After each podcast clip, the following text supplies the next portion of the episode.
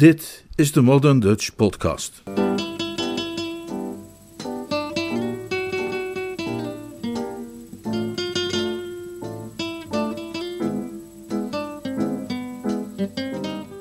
Dit is de Modern Dutch Podcast. Een speciale aflevering vandaag ter gelegenheid van de geplande poëzieavond in Theater Perdu op 3 december, gewijd aan de gedichten van Woodhouse. Zelf kan ik er niet bij zijn die avond. En op het moment dat ik deze podcast opneem, weet ik niet eens of die bijeenkomst wel door kan gaan wegens de coronasituatie. Maar hoe dan ook kan ik hiermee dan toch een bijdrage leveren. Deze podcast gaat de lucht in, althans het net op, op hetzelfde moment dat die avond in Perdu begint of zou beginnen. Maybe shall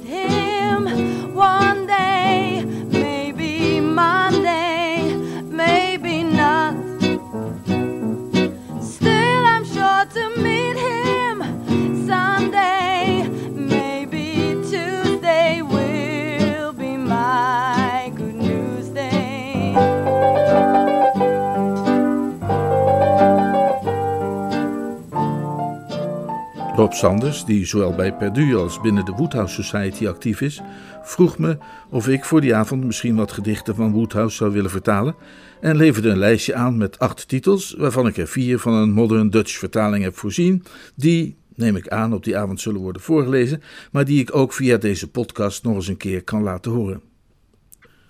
Woodhouse heeft erg veel gedichten geschreven, vooral in het begin van zijn carrière. Hij was sowieso een zeer productief auteur met bijna 100 romans en verhalenbundels op zijn naam en tientallen toneelstukken en musicals waaraan hij zijn medewerking verleende. Doorgaans overigens als lyricist, als tekstschrijver van de liederen die daarin ten gehore werden gebracht. Van die songteksten kende ik er een fix aantal, maar ik moet eerlijk bekennen dat ik maar weinig van zijn gedicht had gelezen voordat ik aan die vier vertalingen begon. Weliswaar komen er in zijn romans en verhalen af en toe gedichten voor die ik natuurlijk kende, maar de meeste gedichten die hij vooral aan het begin van de vorige eeuw schreef, komen uit het werk dat hij deed voor kranten en tijdschriften.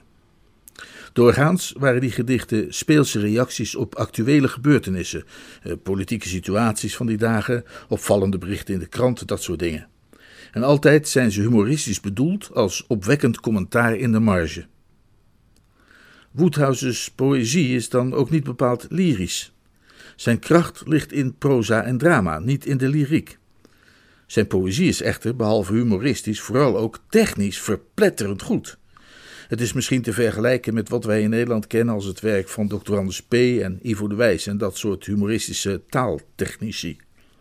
Wie van taal houdt, moet wel een bewonderaar zijn van Woodhouse's poëtische teksten. Zijn fabelachtige songteksten, die meestal reusachtig gecompliceerd zijn en toch ook juist heel goed zingbaar. Hij schreef ze ook altijd bij de reeds geschreven muziek, niet andersom.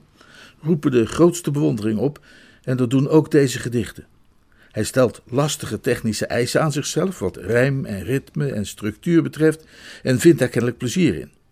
Als lezer valt er ook zeer van te genieten, maar als vertaler merk je eigenlijk pas hoe behendig Woodhouse te werk is gegaan en hoeveel lastiger die gedichten eigenlijk zijn dan je er in eerste instantie aan afleest.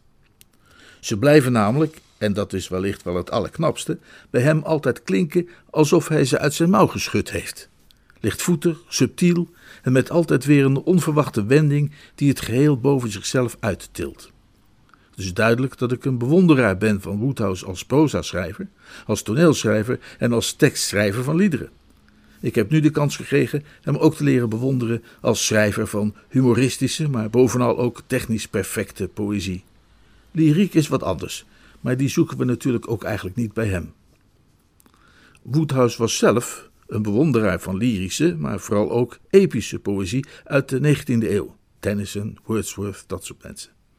Maar met de nieuwe poëzie uit de 20e eeuw, en vooral ook met de dichters daarvan, dreef hij nogal eens de spot in de figuur van Percy Gorringe bijvoorbeeld, de verloofde van Florence Gray, die onder meer haar roman Spindrift dramatiseerde, maar stiekem ook detective-romans bleek te schrijven onder het pseudoniem Rex West. In zijn officiële highbrow gedaante als modern dichter was Percy Gorringe de auteur van het beroemde gedicht Caliban bij dageraad. De naam Gorringe voor een dichter is trouwens al een grap op zichzelf, want het rijmt op orange, hè, sinaasappel wat juist bekend staat als een woord waar niets op rijmt, zoals in het Nederlands bijvoorbeeld 12 en 20. En natuurlijk schreef Woodhouse ook de extreem luie poëet Rockmeteller Todd. En daarmee die geweldige parodie op het vitalisme. Het vers Leef, leef, wat was is dood en morgen niet geboren. Leef nu, vandaag, vandaag. Leef in elke zenuw, elke vezel, in elke druppel van je rode bloed. Leef, leef. Het verhaal waar dit gedicht in voorkomt, De Tante en de Luiaard uit Right Ho Jeeves, is overigens te beluisteren als Modern Dutch Podcast nummer 53. De vier gedichten die ik nu heb vertaald zijn uit de allereerste jaren van de 20e eeuw. Heel vroeg dus. Woodhouse was toen een twintiger en schreef voor allerlei tijdschriften. Heel vaak werden die gedichten anoniem gepubliceerd, onder schuilnaam of met alleen al dan niet gefingeerde initialen eronder. Nijvere onderzoekers in de wereldwijde Woodhouse community hebben ze toch als werk van hem kunnen identificeren, niet alleen op grond van typerende stijlkenmerken, maar vooral ook dankzij het hulpmiddel dat zij vonden in het boekje waarin hij zijn hele leven lang zorgvuldig noteerde hoeveel geld hij ontvangen had voor literair werk. Daar stond dan eenvoudig in wat hij voor wie geschreven had en vooral ook wat hij ervoor gekregen had. Mede dankzij dat boekje heeft hij zelf na twee jaar werken bij de bank kunnen concluderen dat hij voortaan zou kunnen leven op basis van zijn literaire werk. Dat is, zoals we weten, hem inderdaad ook zeer goed gelukt. Het ouderwets rijmen en dichten zat Woodhouse in het bloed. Hij kon het af en toe niet laten. Zorgvuldige lezers van zijn romans hebben bijvoorbeeld gemerkt dat hij soms opeens een heel fragment op rijm schrijft, maar dan niet met de voor een gedicht typerende regelafbreking, maar gewoon achter elkaar door, zoals het omringende proza, zodat je pas na een tijdje in de gaten hebt dat het rijmt. Hij doet dat dan met name bij een zogenaamd citaat uit een krant, een stille verwijzing dus eigenlijk naar zijn eigen krantenpoëzie. In de jongste roman die ik vertaald heb, Damsel in Distress, het meisje in de taxi, stuitte ik in hoofdstuk 5 bijvoorbeeld op dit zogenaamde krantenartikel. Um, de edelman en de politieagent. Voor de deur van het Carlton Hotel gebeurde hetgeen ik u vertel. Het was een rustig, alledaags moment, rond half drie of daaromtrent. De lucht was blauw, het was mooi weer, alles was vredig zonder meer, toen plots een heer in keurig pak in woeste razernij ontstak en bulderde met spot en hoon tegen een andere welgekleed persoon. Hij hief een dicht beringde vuist omhoog, sloeg haast die ander op zijn oog. Wie weet wat er had plaatsgevonden als niet op tijd de trots van Londen het fameuze blauw op straat verscheen. Politieman C231. Wat waren wij van plan? zei hij. Het snel was toen de strijd voorbij. Hij deed zijn werk opvallend graag en greep de aanvaller in zijn nette kraag. Helaas ben ik niet uitverteld. Ik kwam nog geen eind aan het geweld. Wat ik daarna zag gebeuren is iets om hevig te betreuren. De deftigste van de vechtersbazen hield nog steeds niet op met razen. Hij gaf de politieman een stomp, en geen verkeerde, precies waar die zijn lunch verteerde. Ho, ho, zei de agent, zoek jij soms mot? En nam hem mee naar het cachot. Het bleek op het bureau van de Vine Street pas dat die schurk Lord Belfer was. Het Britse recht behandelt echter iedereen gelijk, of hij nu arm is of rijk. Zij houdt de weegschaal in balans, geeft iedereen dezelfde kans. Voor Lord B was de boete onbekrompen, dan had hij maar geen agenten moeten stompen. Nou, een beetje Sinterklaasgedicht natuurlijk, maar uh, wel heel grappig zo uh, vermomd als proza. Um, eens even kijken. Oh ja. In hoofdstuk 25 van datzelfde boek, uh, het meisje in de taxi dus, uh, Damsel in Distress, zat bijvoorbeeld ook nog verborgen, ik bedoel uh, vermomd als proza, zelfs een limerick. Namelijk um, deze. Er was eens een slager de jong, wiens band met zijn vrouw nogal wrong. Hij draaide haar tot gehakt en heeft haar verpakt in blik met het etiket tong. ja. Maar goed, de vier gedichten waar het om gaat. Het eerste gedicht waar ik me aan gewaagd heb heet uh, A Solitary Triumph, gepubliceerd op 12 januari 1903 in The Daily Chronicle, naar aanleiding van een bericht, ook toen al, dat het percentage vrouwen onder criminelen heel gering was in vergelijking met dat van mannen. Um, waar vind ik dat gedicht? Ah, hier. A Solitary Triumph. Eén sterke kant. Ja, de vrouw heeft zich waarlijk ontwikkeld als geen, zodat ze nu ook alles kan wat men rekende in de wereld voorheen tot het exclusieve terrein van de man. Zij speelt tennis en hockey en golf, het is waar, overtuigd in het voetbalseizoen. Op de schaatsende fiets doet zij het ook prima, maar als crimineel blijft de man kampioen. Zij heeft menig verrassende pijl op haar boog, die men vaak in musea bekijkt. In de boekentop 10 scoren vrouwen heel hoog, een niveau dat geen man meer bereikt. Op de kansel staan vrouwen en ook in de OK. En het parlement zitten zij voor. Maar al zijn zelfs de rechters meest vrouwen, ja ja, als crimineel breekt de man het record. Dus vooruit met de koevoet en hop met de boor, met mijn loper en pikhaak op pad. Oh, een lekkere kraak in een huis of kantoor, geen wijfje verbetert mij dat. Ze kan snuggerder zijn of ook handiger soms, op haar manier zeker niet dwaas, maar op één gebied houdt ze toch altijd iets stoms. Als crimineel blijf ik altijd de baas. Um, misschien leuk om te weten dat dat gedicht in 2008 op muziek is gezet door ene Gary Backlund. Een opname heb ik helaas niet kunnen vinden en ik kan het dus niet laten horen. Maar de bladmuziek staat wel op het internet ergens. Misschien voelt zich een van mijn luisteraars geroepen. Dat zou leuk zijn. Het is voor bariton met pianobegeleiding. Tweede gedicht dat ik wil voorlezen heette His Pet Subject en stond onder de titel His Subject op 23 maart 1903 ook in de Daily Chronicle. Het was naar aanleiding van het bericht in het vakblad voor de kleermakerij Taylor Cutter dat er in Oxford een hoogleraar zou moeten komen op het gebied van de kleermakerij en dat correcte kleding als standaardvak zou moeten worden gedoseerd, omdat de studenten daar altijd zo slecht gekleed gingen. Um, his pet subject, dus. Zijn studiekeuze. Oh, ik ben niet bepaald een geleerde. Ik ben bijvoorbeeld niet goed in Latijn. En ook Grieks is voor mij het verkeerde, dat ligt helemaal niet in mijn lijn. Van wiskunde heb ik nooit iets begrepen. Haar schoonheid ontgaat mij ook snel. Die Pythagoras is mij te geslepen. Maar dat diploma, dat haal ik straks wel. Ik ga graag naar de kroeg of een feestje, speel cricket en roei nog veel meer.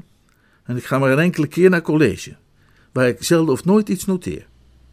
Ook speel ik graag bridge met de jongens, tot een uurtje of drie toch al snel, al heb ik dan ook niet vaak gewonnen. Maar dat diploma, dat haal ik straks wel.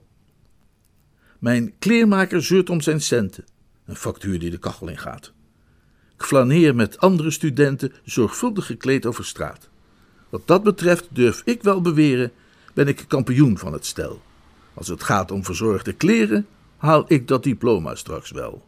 Want zolang ik maar keurig gekleed ben, mijn hoed en mijn das smaakvol zijn en de vouw in mijn broek is gestreken als ik op het examen verschijn, en kies ik juist in de snit van mijn pakken, is de kleur van mijn vest niet te fel, dan zal ik beslist niet gauw zakken. Ja, dat diploma, dat haal ik straks wel. um,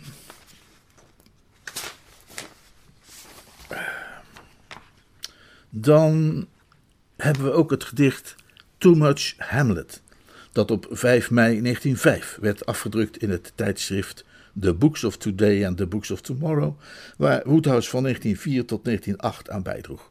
Kennelijk naar aanleiding van een hoze aan Hamlet-bewerkingen. Uh, Too much Hamlet. Te veel Hamlet. Ik ging een kaartje kopen voor een nieuw modern stuk.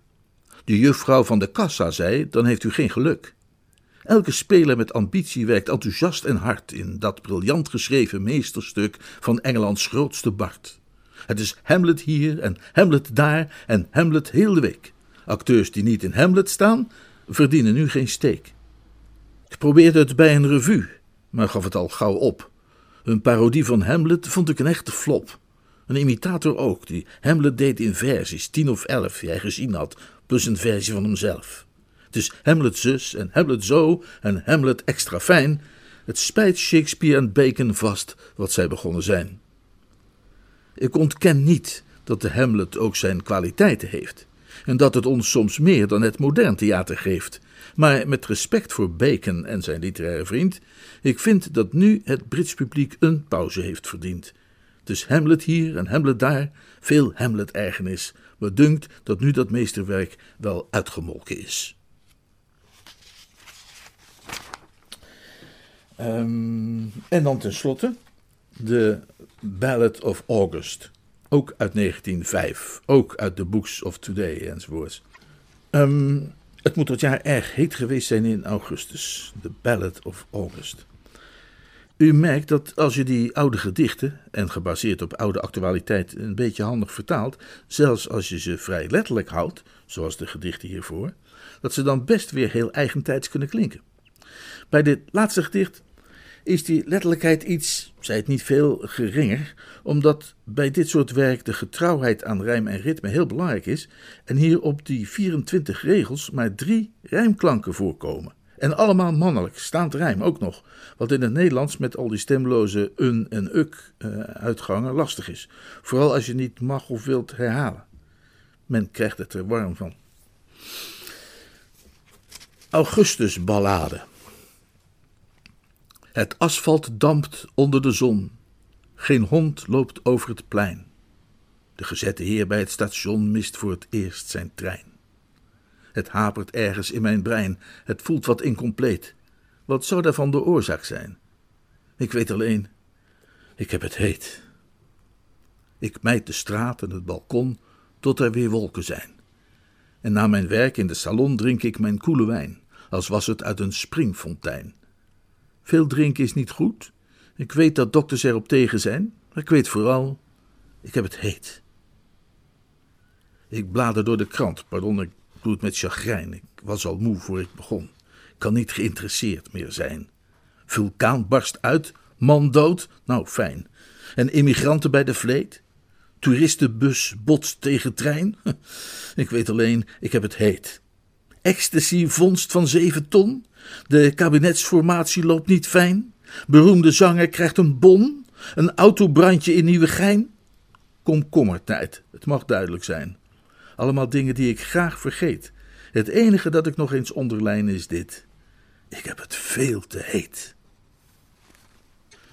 Zo, uh, dat was het voor vandaag. De eerste Modern Dutch podcast gewijd aan de poëzie van Woodhouse. Eventuele reacties graag naar leonard.moderndutch.nl. Tot binnenkort. Uh, op de nominatie voor nog deze winter staat de reeks Modern Dutch podcasts met de nieuwe vertaling van Het meisje in de taxi. Het boek met een proefdruk van de nieuwe vertaling is in beperkte mate eventueel ook al te bestellen, eveneens via leonard.moderndutch.nl.